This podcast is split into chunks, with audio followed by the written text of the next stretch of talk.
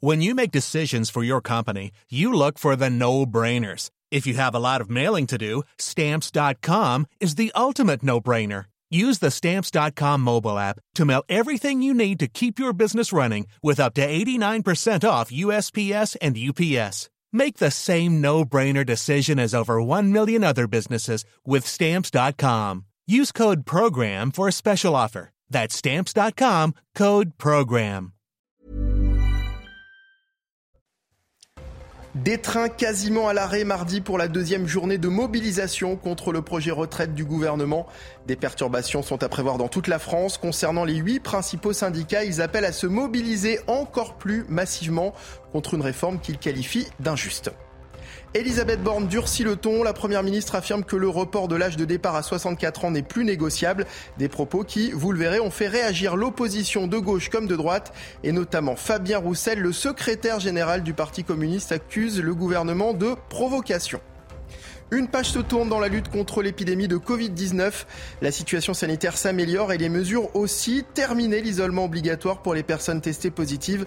C'est la fin également des tests pour les personnes cas contact. Et puis la défaite de l'équipe de France en finale des championnats du monde face au Danemark. Les Bleus n'auront jamais eu leur chance au terme d'une rencontre dominée de la tête et des épaules par les Danois. Retour sur la rencontre dans notre journal des sports.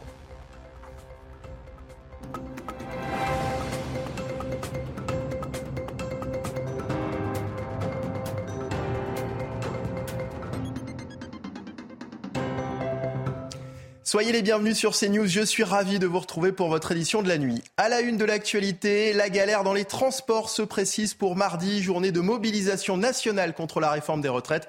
Regardez les prévisions très alarmistes de la SNCF avec seulement 2 TGV sur 5 en circulation sur l'axe nord. 1 sur 4 sur l'axe atlantique. Les TER et Intercités seront quasiment à l'arrêt avec 2 trains sur 10 en circulation. En Ile-de-France, la SNCF prévoit un train sur trois sur les lignes A et B du RER, 1 sur 10 pour les RER C, D et E. Concernant la mobilisation à présent, elle s'annonce d'ores et déjà importante selon les autorités qui prévoient des rassemblements massifs pour cette deuxième journée de manifestation. On fait le point avec Mathieu Devez. Une nouvelle mobilisation d'ampleur attendue ce mardi. Selon nos informations, à l'instar du 19 janvier, plus d'un million de manifestants vont battre le pavé à travers toute la France. Il pourrait être 100 000 dans le cortège parisien. Plus de 250 actions sont déclarées sur l'ensemble du territoire. Hormis Paris, les rassemblements s'annoncent massifs à Toulouse, Marseille, Lyon et Montpellier. Pas moins de 30 000 personnes devraient rejoindre les cortèges. Selon une source proche du dossier, le mouvement de contestation s'étend au-delà des grandes villes il englobe bien sûr la réforme des retraites, mais aussi un sentiment de déclassement et un ras-le-bol général contre la flambée des prix des produits alimentaires et du carburant. Contrairement au 19 janvier, les lycéens devraient être nombreux dans les rues. Enfin, l'ultra-gauche sera à nouveau présente mardi. Toujours selon une source proche du dossier, les manifestations devraient se dérouler dans le calme, grâce notamment au dispositif de sécurité des syndicats et au dialogue avec les préfectures.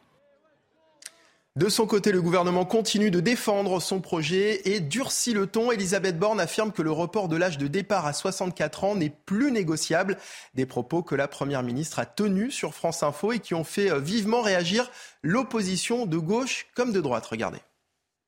Ils font le choix du chaos social. Ils font le choix de fracturer la France. Ils font le choix d'abîmer la démocratie, de ne pas respecter le peuple. Je pense que personne, en somme, y compris parmi ceux qui manifestent, ne souhaite le chaos, ne souhaite le blocage, ne souhaite le bordel.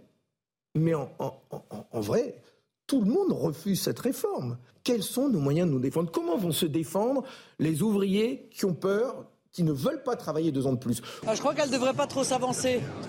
Parce que, euh, parti comme c'est, euh, il n'est pas du tout impossible que sa réforme de retraite ne soit pas votée. En tout cas, nous, on fera tout pour qu'elle ne le soit pas. Tout pour convaincre, y compris euh, des élus qui sont d'autres groupes, de ne pas se fourvoyer dans cette réforme euh, aussi injuste que brutale et inefficace. Une réforme des retraites, oui. Une réforme des retraites injuste, non. Et pour moi non plus, ce n'est pas négociable. Dès lors, si la Première ministre n'a pas entendu ce que nous sommes nombreux à dire à droite depuis quelque temps, que toutes celles et ceux qui ont commencé à travailler tôt, que les femmes ne pouvaient pas être perdants de cette réforme, c'est qu'elle n'a rien entendu.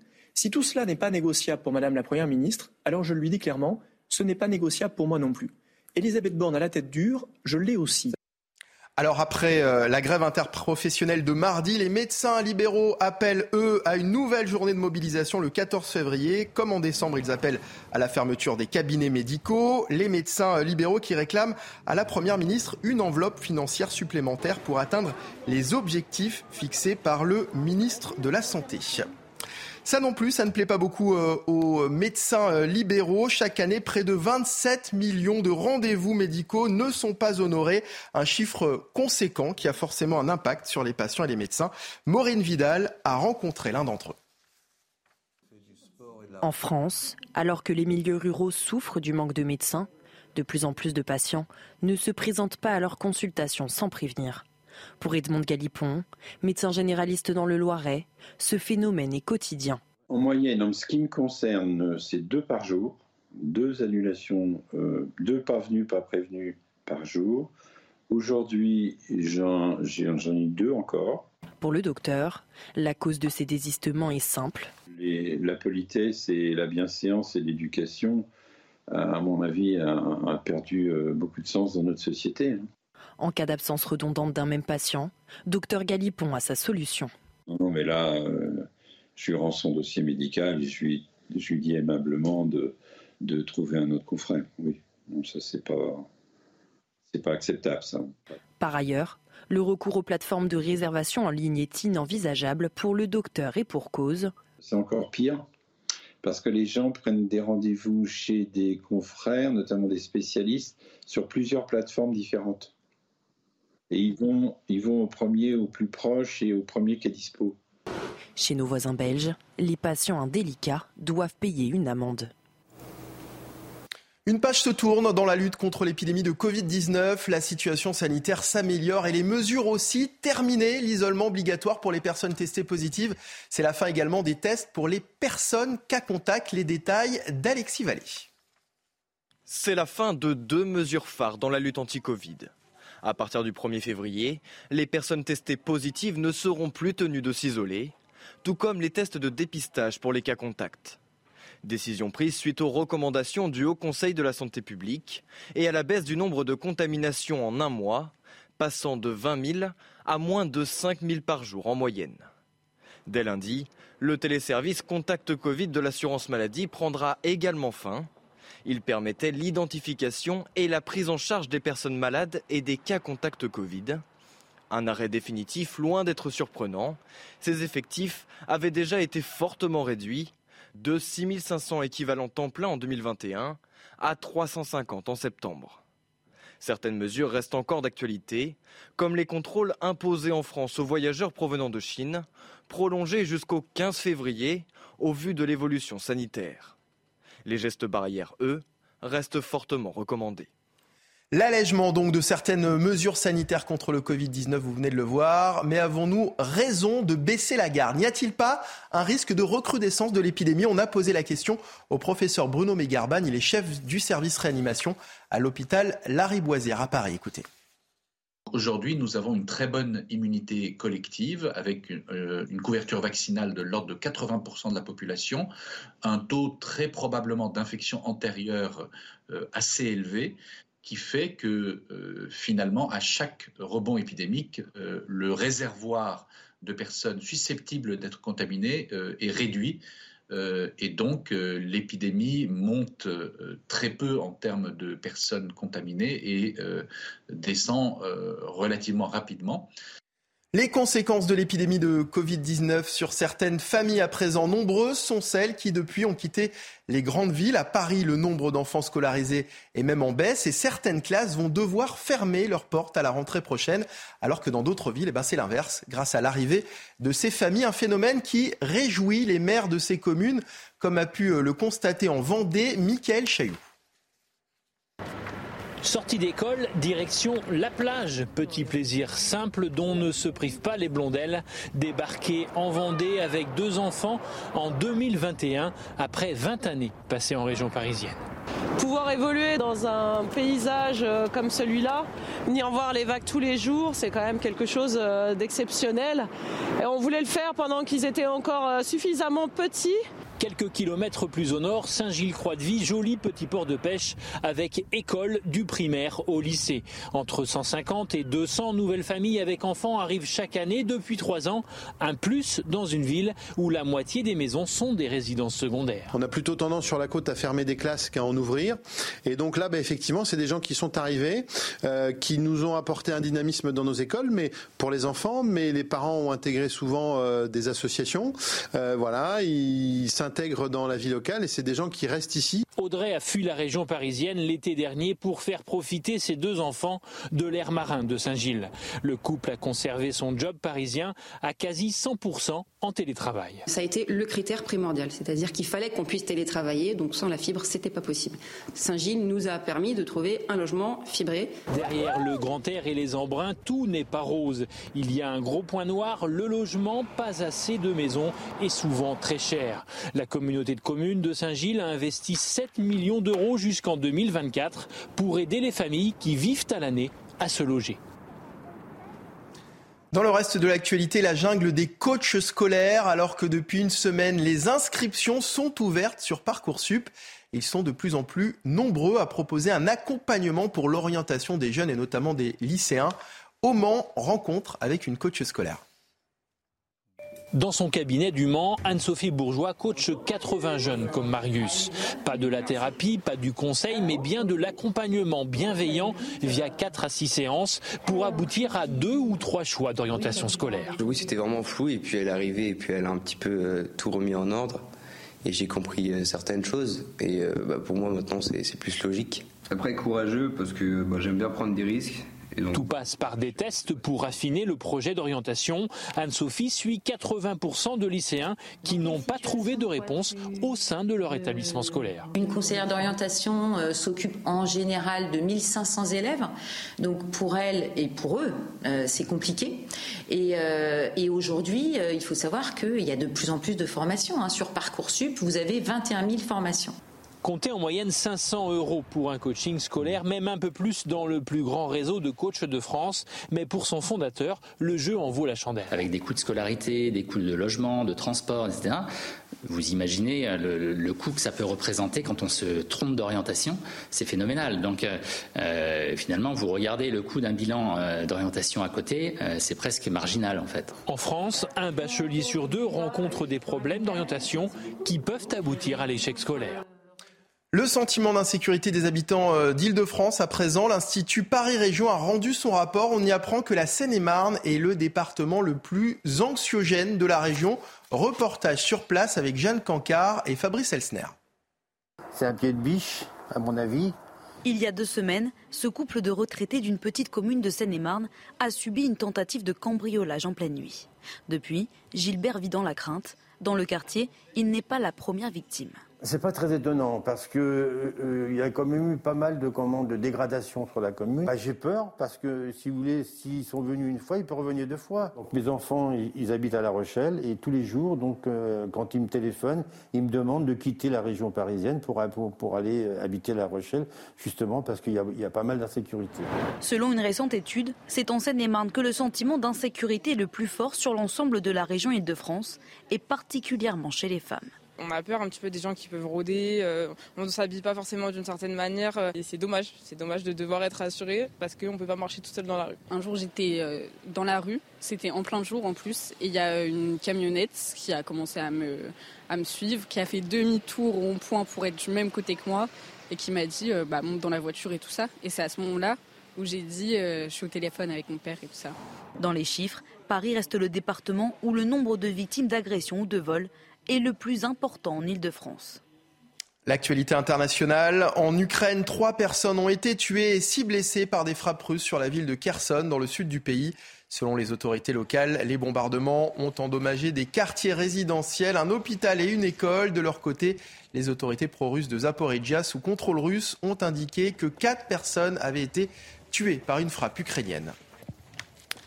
En Israël, les forces israéliennes ont mis sous scellé la maison du Palestinien qui a tué sept personnes à Jérusalem-Est vendredi. Le gouvernement a de son côté, en réponse aux attentats de ce week-end, annoncé des mesures contre les familles des terroristes. Cela concernera la révocation des droits, la sécurité sociale ou l'annulation des cartes d'identité israéliennes, des sujets qui seront discutés ce lundi en Conseil des ministres. Et puis la réaction du pape François depuis le Vatican. Il appelle Israéliens et Palestiniens à s'engager dans la recherche sincère de la paix et déplore la spirale de la mort grandissante au Proche-Orient. Écoutez. C'est avec une grande tristesse que j'entends les nouvelles de la Terre sainte, en particulier la mort de dix Palestiniens, dont une femme, tuée lors d'actions militaires antiterroristes israéliennes en Palestine.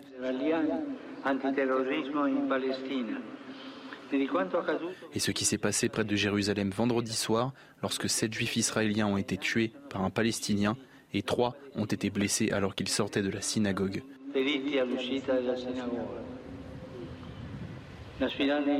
La spirale de la mort qui grandit jour après jour éteint les rares lueurs de confiance qui existent entre les deux peuples.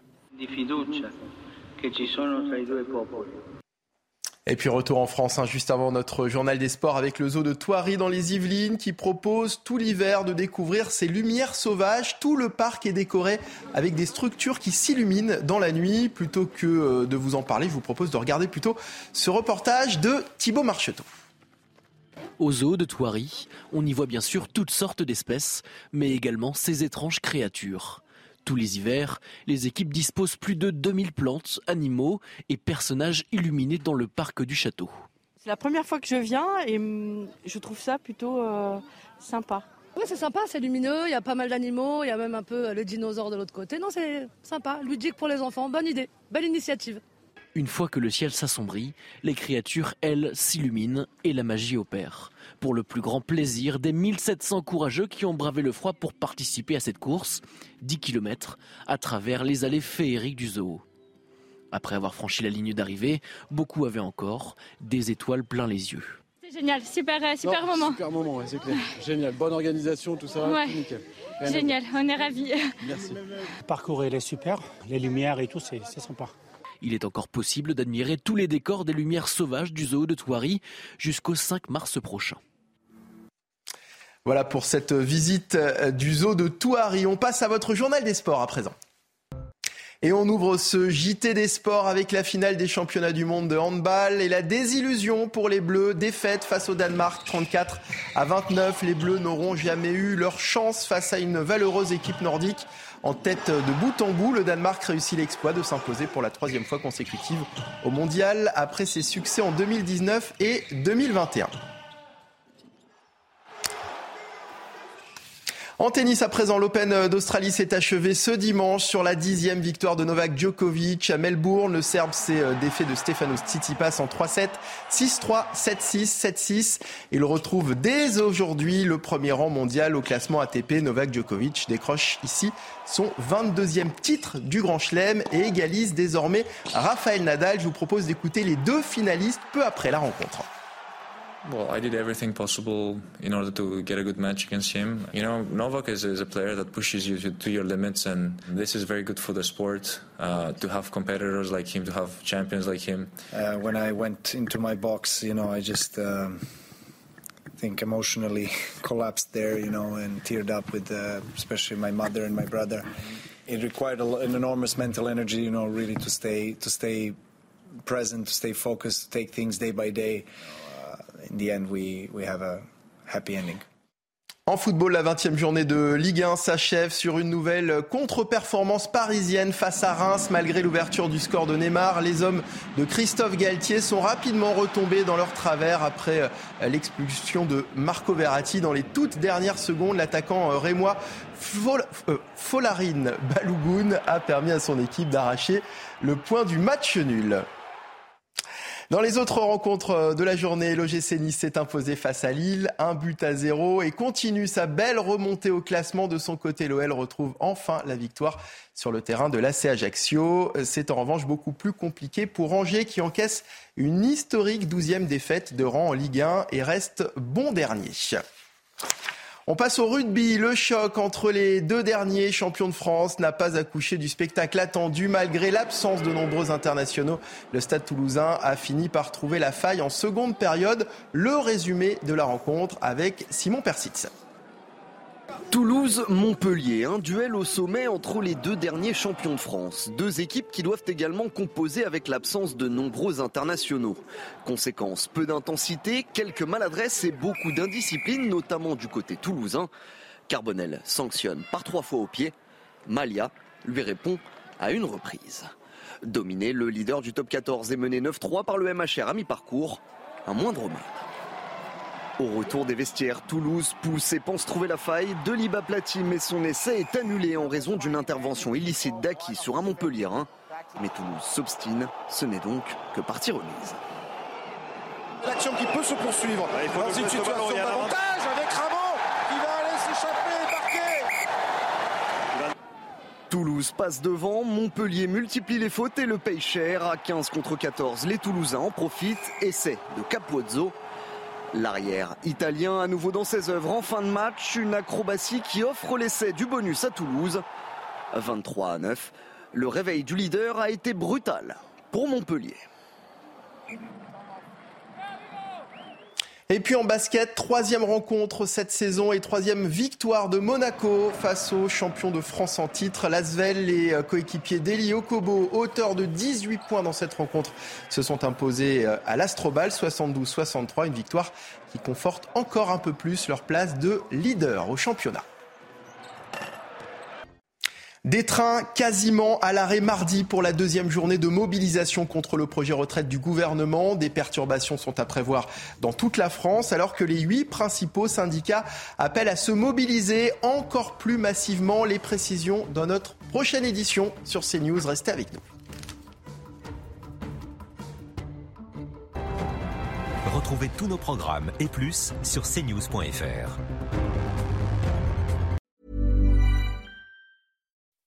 When you make decisions for your company, you look for the no-brainers. If you have a lot of mailing to do, stamps.com is the ultimate no-brainer. Use the stamps.com mobile app to mail everything you need to keep your business running with up to 89% off USPS and UPS. Make the same no-brainer decision as over 1 million other businesses with stamps.com. Use code PROGRAM for a special offer. That's stamps.com, code PROGRAM.